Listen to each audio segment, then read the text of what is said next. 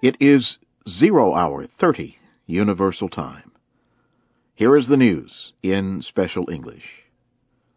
The United Nations Security Council says it will consider the Palestinian request for statehood on Wednesday. Palestinian President Mahmoud Abbas has asked the UN to approve full recognition of a Palestinian state. Many expect the request to fail. Council President Nawaf Salam spoke to reporters after the Council met on Monday in New York. The Council is expected to form a special committee later this week to examine the request. The Council may not be ready to vote on the request for a month or more. The United States and Israel are asking Council members to oppose the vote or not participate. And the United States, the UN, the European Union, and Russia have called on Israelis and Palestinians to hold peace talks within a month and come to an agreement next year. Libya's National Transitional Council and NATO warplanes are increasing their attacks on Sirte. The city is the hometown of former Libyan leader Muammar Gaddafi. Hundreds of people try to flee the city despite increasingly tense security. Many people left the city from many different points in cars full of their property. Anti-Gaddafi people entered the eastern part of the city and NATO jets bombed loyalist positions for the third day. NTC fighters from Misrata gave fleeing families food and water. They also tried to identify suspected loyalists trying to leave the city. Some were arrested. Medical workers warned of a growing crisis of health in Sirte with shortages of food, water, fuel, and medicine.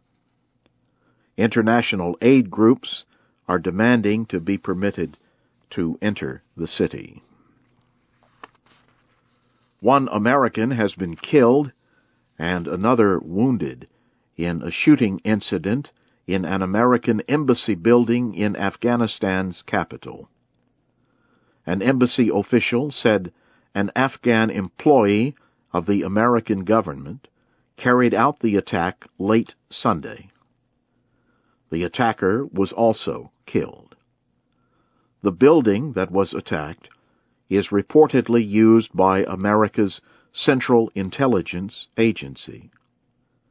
Officials did not release the reason for the shooting, and no one has claimed responsibility. The attack happened two weeks after militants attacked the embassy and the headquarters of the North Atlantic Treaty Organization in Kabul. Nine people died in the earlier attack. Pakistani and foreign media said Monday the country's military will not attack the militant Haqqani group, despite American pressure to do so. The CNN television network reported a Pakistani military official said the military believes it does not have the money or troops to fight the group.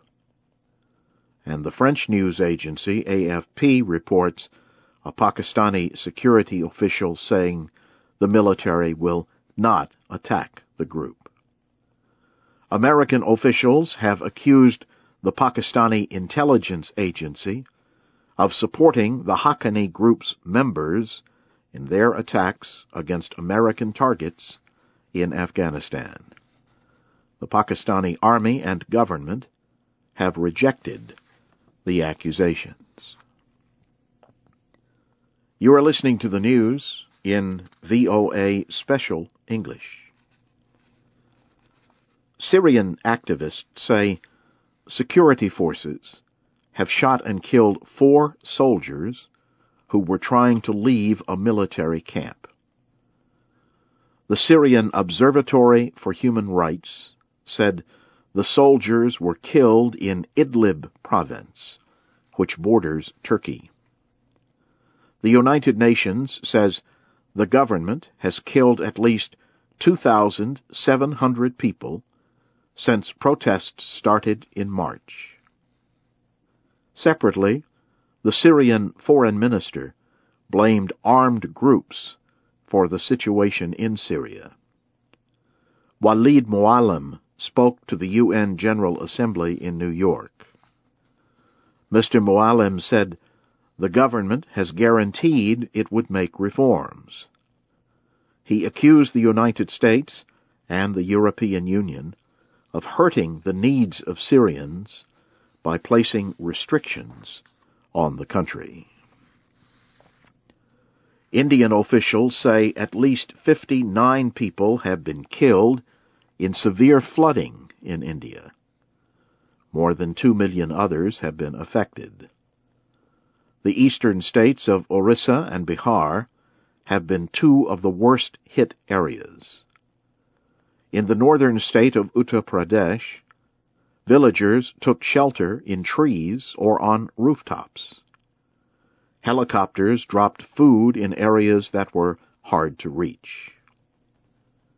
In New York, the United Nations Emergency Relief Coordinator said flooding in Pakistan has caused a major emergency. Valerie Amos said the situation has not received enough international attention. At least 300 people have been killed by the flooding in the last two months.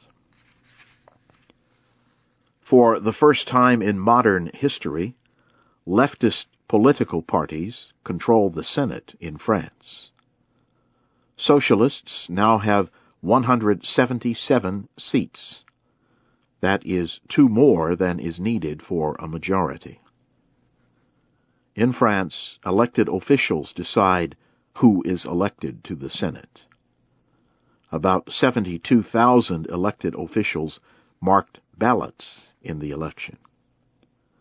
President Nicolas Sarkozy met with his top political allies after the opposition Socialist Party and its supporters won control of the Senate.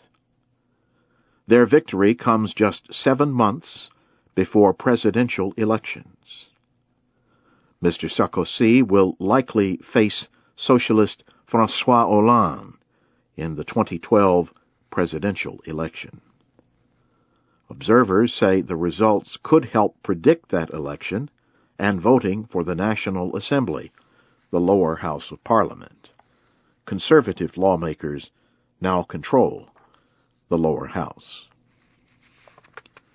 Archaeologists say they have found what they think is evidence of a large ancient Roman shipyard.